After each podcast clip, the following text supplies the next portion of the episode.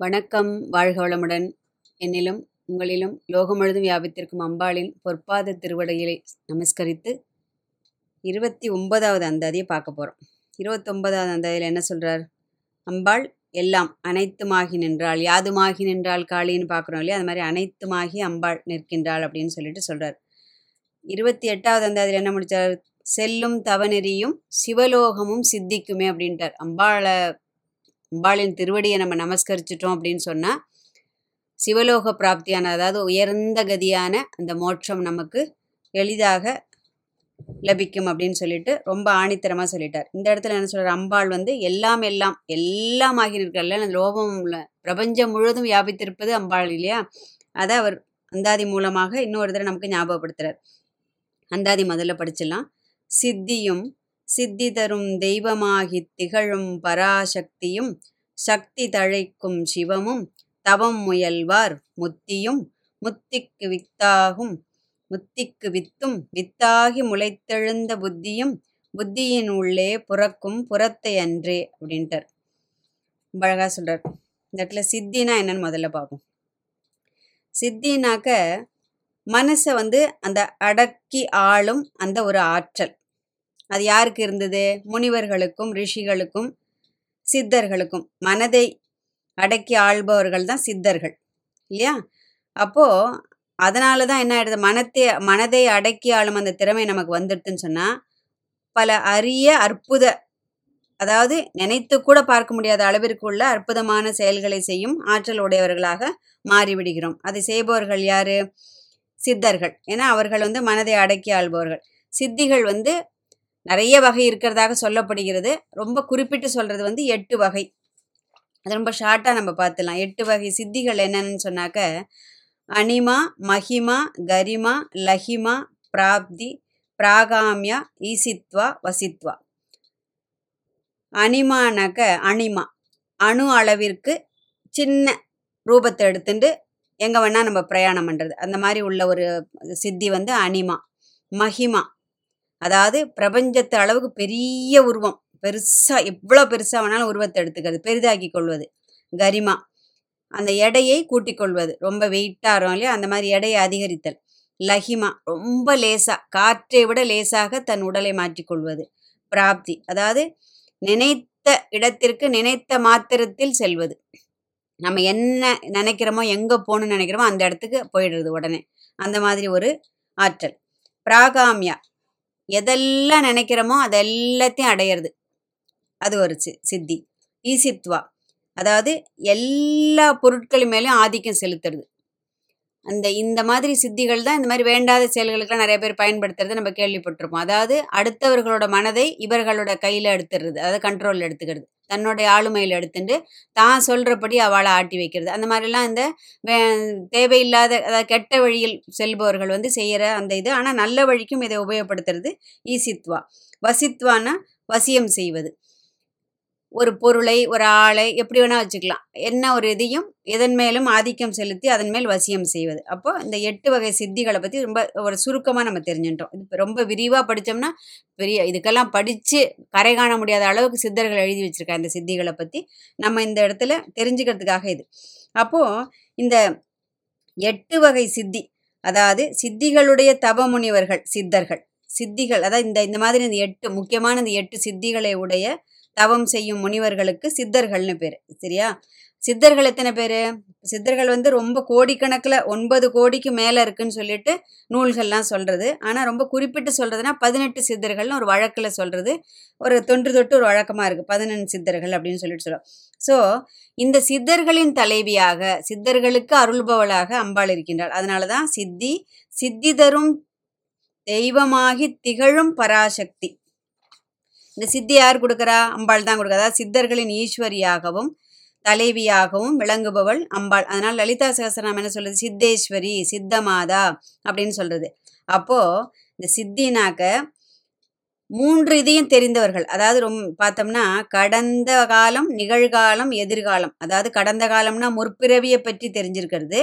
நிகழ்காலம்னா இந்த பிறவியலை பற்றி தெ நடக்கிறதெல்லாம் தெரிஞ்சுக்கிறது. எதிர்காலம்னா வரப்போகும் பிறவியில் தான் என்னவாக போகிறோம் என்ற இந்த முக்காலத்தையும் உணர்ந்தவர்கள். ரெண்டாவது இன்ப துன்பம் சுகதுக்கம் அப்படின்னு இந்த ஜனன மரண அப்படின்ற அந்த டூவலா ரெண்டு ரெண்டா வருது இல்லையா? அதன் சமநிலையை உணர்தல். ரெண்ட மூணாவது பிறரின் எண்ணங்களையும் மனநிலையையும் உணர்தல். நான்காவது அந்த இயற்கையோட ஆதிக்கத்தை உணர்றது. அதாவது முன்கூட்டியே இதெல்லாம் நடக்க போகிறது இந்த இடத்துல பூகம்பம் வரப்போகிறது இந்த இடத்துல கா இது வரப்போகிறது சில சித்தர்கள்லாம் கணிச்சு சொல்கிறா இல்லையா? அந்த மாதிரி இயற்கையின் அந்த ஆதிக்கத்தை உணர்தல். அஞ்சாவது மனதை ஒருமுகப்படுத்தி மற்ற இந்த மேற்சொன்ன இந்த நான்கையும் பயன்படுத்தி அடக்கி ஆளுதல். இந்த அஞ்சு இது என்ன சொல்லுவோம்? குணநலங்கள் உள்ளவர்கள் தான் சித்தர்கள். சரியா? இதை சக்தி தழைக்கும் சிவமும். அடுத்தது என்ன சொல்றாரு இப்போ? அதாவது சிவம் இல்லையேல் சக்தி இல்லை சக்தி இல்லையேல் சிவம் இல்லை. இது நம்ம நிறைய தடவை பார்த்துட்டோம். சக்தியோடு சேர்ந்த சிவம்தான் எந்த தொழிலையும் எந்த தொழிலுக்கும் வல்லமை பொருந்தியதாக இருக்கிறது அப்படின்னு சொல்லிட்டு வியாகியானர்கள் சொல்றா அதாவது நம்ம பார்த்துருக்கலாம் சௌந்தரிய லகரியில் ஆச்சாரிய பகவத்பாதா என்ன சொல்றா சிவசக்தியா யுக்தோ எதி பவதி சக்த பிரபவிதம்னு சொல்றாரு இல்லையா? ஃபர்ஸ்ட் ஸ்லோகம். அதாவது சிவமூர்த்தி அதாவது அம்பாள் வந்து சிவனுக்கே ஆற்றல் தருபவளாக. அதாவது சிவனுடன் சேர்ந்து அந்த இயக்கத்தை நிகழ்த்துபவளாக அம்பாள் விளங்குகிறாள் அப்படின்னு சொல்லிட்டு சொல்றார். அதனால லலிதா சகசனம் என்ன சொல்றது? அம்பாள் சிவமூர்த்தி சிவங்கரி அப்படின்னு சொல்றது. அப்போ அம் அந்த சிவனாகவே அவள் இருக்கின்றாள். அடுத்தது என்ன? தவமுயல்வார் முத்தியும். முத்தி முத்தினா அந்த இடத்துல முக்தின்னு அர்த்தம். தமிழ்ல முத்தின்னு எழுதியிருக்காரு. தவம் செய்பவர்களின் முக்தியாக அம்பாள் இருக்கின்றாள்.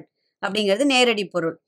ஆனால் என்ன? தவம் வந்து பலவிதமான பலன்களை வேண்டியிருக்கலாம். எதை எதனால் இப்போ வந்து சுவாமியை நம்ம நம்மளே இப்போ சுவாமியை வந்து ஒரு உபாசனை பண்ணுறோம் ஒரு விரதம் இருக்கோம் ஒரு வழக்கேற்றுறோம் அப்படின்னு சொன்னால் நம்ம என்ன சொல்கிறோம் ஏதாவது ஒரு பலனை எதிர்பார்த்து தான் அதை செய்கிறோம் இல்லையா? என்னென்ன? பொண்ணை வேண்டியிருக்கலாம் பொருளை வேண்டியிருக்கலாம் ஆயுச வேண்டியிருக்கலாம் இல்லை எனக்கு எதுவும் இடையூறுகள் துன்பங்கள் நிகழாமல் என்னை காக்க வேண்டும் அப்படிங்கிற அந்த பிரார்த்தனையாக இருக்கலாம். மகன் வேண்டும் மகள் வேண்டும் பேரன் வேண்டும் பேத்தி வேண்டும் நல்ல மருமகன் வேண்டும் நல்ல மகள் என்ன சொல்லுவோம் மாப்பிள்ளை வேண்டும் நல்ல மருமகள் வேண்டும் ஏதாவது ஒரு விதமான வீடு வேண்டும் கார் ஏதா இந்த இந்த பட்டியலுக்கு வந்து அளவே எல்லையே கிடையாது. ஃபுல் ஸ்டாப் இல்லாத பட்டியல். ஏன்னா நம்ம இந்த மாதிரி பலவிதமான கோரிக்கைகளோட தான் போயிட்டு சுவாமி கிட்ட நம்ம பிரார்த்தனையே பண்ணுறது அதாவது பார்கெயின் பண்ணுறோம் பிரார்த்தனை கூட சொல்கிறதுக்கு இல்லை. பார்கெயின் பண்ணுறோம் அப்போது பலவிதமான பலன்களை எதிர்பார்த்து தான் இந்த தவம் இல்லையா செய்யக்கூடியது. ஆனால் ரொம்ப குறைவு பேர்கள் அதாவது ரொம்ப கம்மியாக சில பேர் என்னன்னா எனக்கு இந்த ஜென்மத்தோட என்னுடைய பிறவியை நீ முடித்து வைக்க வேண்டும். உன்னுடைய திருவடியின் நிழலை நான் உணர மீன்ஸ் அந்த திருவடி நிழலை நான் இழப் இழைப்பார வேண்டும். அதாவது பிறவாவரமாக எனது எனக்கு முக்தியை தந்து உன் திருவடியில் என்னை சேர்த்து கொள்ள வேண்டும் அப்படின்னு சொல்லிட்டு அந்த தவத்தின் பலனாக முக்தியை வேண்டி தவம் இருப்பவர்களுக்கு முக்தியை கொடுக்கக்கூடியவளாக அம்பாள் இருக்கின்றாள். லலிதா சஹஸ்ரநாமம் என்ன சொல்றது? முக்திதா முக்தி ரூபிணி. முக்தி ரூபமாக இருப்பவள். அதாவது உண்மையான அடியவர்களுக்கு எல்லாவற்றிலிருந்தும் விடுபட்டு அம்பிகையோடு அதாவது இரண்டர கலந்து விட வேண்டும் அப்படிங்கிற அந்த ஒரே குறிக்கோளோட தவம் செய்யும் பிரார்த்தனையாக இருப்பவர்களுக்கு அதாவது நிஷ்காம பக்தின்னு பேர் செய்பவர்களுக்கு அம்பிகை தன்னையே தந்து விடுகிறாள் அப்படிங்கிறது இந்த இதோட மீனிங் முக்திக்கு வித்தும் வித்தாகி முளைத்தெழுந்த புத்தியும் அதாவது தவத்தின் பலனாக முக்தியும் அந்த அந்த வித்து எது? பீஜமாக இருக்கிறது. மெய்ஞானம் மெய்ஞானம் என்கிற அந்த உண்மை பொருள். அதை அறியும் அறிவாக இருப்பவளும் அம்பிகையே. அதாவது தேடுபவர்களின் அறிவில் புகுந்து தன்னை அறியும்படி செய்பவள். அதாவது மனசு வந்து விகசிக்காம மொட்டாகவே எப்பொழுதும் இருக்கு இல்லையா? அந்த மனஸ் மனதை விகசிக்கச் செய்து மலராக்கி அதில் மனம் வீசச் செய்பவள். அப்படி ஒரு இதுவாக அழகாக அந்த வியாக்கியானம் வந்து படித்தோம்னா அவ்வளோ ஒரு அருமையாக எழுதியிருக்கு. அதாவது அந்த முக்திக்கான விதையானது என்னது எதுக்கு போ இந்த விதை? இறைவனது அருகில் செல்லும் முதல் படியிலிருந்து கொஞ்சம் கொஞ்சம் கொஞ்சம் கொஞ்சமாக படிப்படியாக வளர்ந்து அவனோடு இரண்டர கலக்கும் நிலையில் அறியும் அறிவே அம்பாள் அந்த அறிவாக இருந்து நமக்கு துணை புரிகின்றாள். இப்பேற்பட்ட அரு அற்புதமான வியாகியானில் கேட்கும்போதே மனசு இந்த மாதிரி ஒரு நிலை நமக்கும் வராதா? அப்படின்னு ஒரு ஏக்கம் வருது இல்லையா? புத்தியின் உள்ளே புறத்தும் புறக்கும் புறத்தை அன்றி. அதாவது அபிராம் என்ன பண்றா? புத்தியாக நிற்கின்றாள் அறிவாக இருக்கின்றாள் அதை அறியச் செய்யும் பொருளாகவும் இருக்கின்றாள். அறிவு அறிபவன் அறியப்படும் பொருள். மும் அதனால தான் திரிபுரான்னு வரும். சில இதில் லலிதா சகசரநாமத்தில் திரிபுரா திரிபுரேசி அப்படிலாம் வருது இல்லையா? அப்போ அந்த அரி அந்த மூன்றுமாக மூன்று நிலைகளிலும் அம்பிகையே இருக்கின்றாள். தன்னை வேண்டுபவர்களுக்கு தன்னையே தரும் பெரும் வள்ளலாக அம்பிகை இருக்கின்றாள். யார் எதை பெற வேண்டுமோ அது அதை அவர்களின் அறிவிற்குள்ளே புகுந்து அதை அறிவுறுத்தி பெற துணை புரிகின்றாள். சர்வம் சக்திமயம். அதாவது அம்பிகைதான் எல்லாவற்றிலும் எல்லாம் யாதுமாகி எல்லாற்றிலும். இது இதுல இருக்கா இதுல இல்ல அதுல இருக்கா இதுல இல்லைங்கிற அந்த ஒரு பேதமே இல்லாமல் அம்பிகை என்ன பண்றா? ஏன்னா அம்பாள் வந்து இப்ப நம்ம மனுஷ மனசு என்ன பண்றோம்? ஒரு நேரம் அம்பாளை நினைக்கிறோம் ஒரு நேரம் நம்ம கேட்டது கிடைக்கல ஒரு நேரம் நம்ம நினைச்ச மாதிரி அந்த செயல் நடைபெறல அப்படின்னு சொன்னா நம்ம உடனே என்ன பண்ணிடுறோம்? ச்சே என்னடா இது தெய்வம்? எதுவுமே எனக்கு நடக்க மாட்டேங்குது. தெய்வமே கிடையாது. தெய்வத்திற்கு கண்ணே கிடையாது. அப்படிலாம் கண்மூடித்தனமாக அந்த அந்த ஒரு அறி அறிவிழந்து என்ன சொல்லுவோம்? அந்த ஒரு விரக்தியும் அந்த ஒரு கோபம் ஒரு வெறுப்பு இதெல்லாம் என்ன பண்ணிடுது? நம்ம கண்ணை மறைச்சிருது. உடனே நம்ம என்ன சொல்லுவோம்? இனிமேல் சாமியே கும்பிட மாட்டேன்ப்பா. எனக்கு வா- பூஜையும் வேண்டாம் பனஸ்காரம் வேண்டாம். தெய்வத்துக்கு கண்ணே இல்லை. எப்படிலாம் க கெட்ட இதெல்லாம் பண்ணுறவனுக்கெல்லாம் நல்ல காலம் பிறக்கிறது? நம்ம வேணும் வேணும்னு செய்கிறோம். அப்படிலாம் எதுவுமே கிடையாது. அம்பாள் வந்து தன்னுடைய குழந்தைகளாக தான் இந்த பிரபஞ்சத்தில் உள்ள அனைத்து ஜீவராசிகளையும் பார்க்கின்றாள் நீ வெறுத்தாலும் சரி நீ பூஜை பண்ணினாலும் சரி அவளை நீ என்ன சொல்லுவோம் ஆசையாக போய் அணுகினாலும் சரி எப்படி இருந்தாலும் ஒரு குழந்தைய வந்து என்ன பண்ணினாலும் ஒரு தாய் எப்படி அதை கொஞ்சம் கூட உதாசீனப்படுத்தாம தன் குழந்தை ஏதோ ஒரு அறியாமையினால இதை பண்ணிடுது அப்படின்னு சொல்லிட்டு அந்த ஒரு உரிமையோட செய்கிறாளோ அந்த மாதிரி பக்தன் விரோதமாக நடந்து கொண்டாலும் அம்பிகை என்ன பண்ணுறா உரிமையோட குழந்தை தெரியாமல் பண்ணிடுது ஏதோ அதுக்கு அது ஒரு விரக்தி. அது என்னமோ அப்படி தெரியாமல் பண்ணிடுது அது என்ன பண்ண? என் குழந்தை இல்லை அப்படின்னு நம்ம சொல்லிட முடியுமா? அது என்னமோ சொல்லிட்டு போகிறது போ. நாளைக்கு வரும்போது எல்லாம் அதுக்கு சரியாக போயிடும். மனசு சமாதானம் ஆகிடும் எப்படி? அந்த அறிவை தருபவளும் அம்பாள் தான். எப்படி? நம்ம இன்னைக்கு சொல்கிறோம் கண்ணு நாளைக்கு அப்புறம் கொஞ்ச நேரம் கழிச்சு நமக்கு ஒரு போதம் வருது. அப்போ என்ன நினைச்சுக்கிறோம் சி இப்படிலாம் நம்ம என்ன பேசியிருக்கவே கூடாது. அம்பாள் இப்பேற்பட்ட ஒரு உயர்ந்த வஸ்து அவளை போய் இப்படி நம்ம பேசிட்டோமே அப்படின்னு மனசு ஒரு ஓரத்தில் குத்தும் இல்லையா? அப்போ என்ன பண்ணுவோம்? மறுநாளும் நம்ம அந்த கோவிலுக்கு போயிட்டு அதே சன்னதியில் நின்று என்னமோ போ எனக்கு வேற யார்கிட்ட சொல்கிறதுன்னு தெரியல. அதனால உங்ககிட்ட நின்று புலம்பினா உன்னை திட்டிட்டேன். விடுமா? அப்படின்னு. ஏன்னா உரிமை இருந்தால் மட்டும்தான் நம்மளால என்ன பண்ண முடியும்? கோச்சிக்க முடியும். ஒரு அன்பு பாராட்ட முடியும். காதல் பண்ண முடியும். வெறுப்பு காட்ட முடியும் விருப்பு காட்ட முடியும். எப்படி இருந்தாலும் அந்த ஒரு பாசம் அவ எப்படி நம்ம அம்மா கிட்ட போய் காமிக்கிறோம். ஏன்னா அம்மா வந்து திருப்பி எதுவுமே நம்மளை சொல்ல மாட்டா இல்லையா? நம்ம திட்டினாலும் அடித்தாலும் வெறுத்தாலும் சண்டை போட்டாலும் அது கிடக்கு போ. ஏதோ கழுத என்னமோ பண்ணிட்டு போறது. அப்படின்னு நம்ம என்ன பண்ணுவா? அவ அதே வாஞ்சியோட தான் நமக்கு சாப்பாடு போடுறதும் நமக்கு வேண்ட பணிவிடைகள் செஞ்சு கொடுக்கறதும் எல்லாம் அம்மா பண்ணுவா இல்லையா? அம்மாவோட அந்த அன்பிற்கு ஈடு இணைத்து கிடையாது. அது நம்ம இருக்கிற வரைக்கும் நமக்கு அது தெரியாது. அம்மா போன விட்டு தான் ஐயோ அம்மா இப்படிலாம் இருந்தாலே இப்படி நமக்கு வச்சு கொண்டாட தெரியல அப்படின்னு சொல்லிட்டு இந்த பாழும் மனசு வந்து அதுக்கப்புறம் தான் அதை ஃபீல் பண்ணும். அது வந்து உங்களுக்குன்னு இல்லை எனக்குன்னு இல்லை எல்லாருக்கும் இது நடக்கிறது.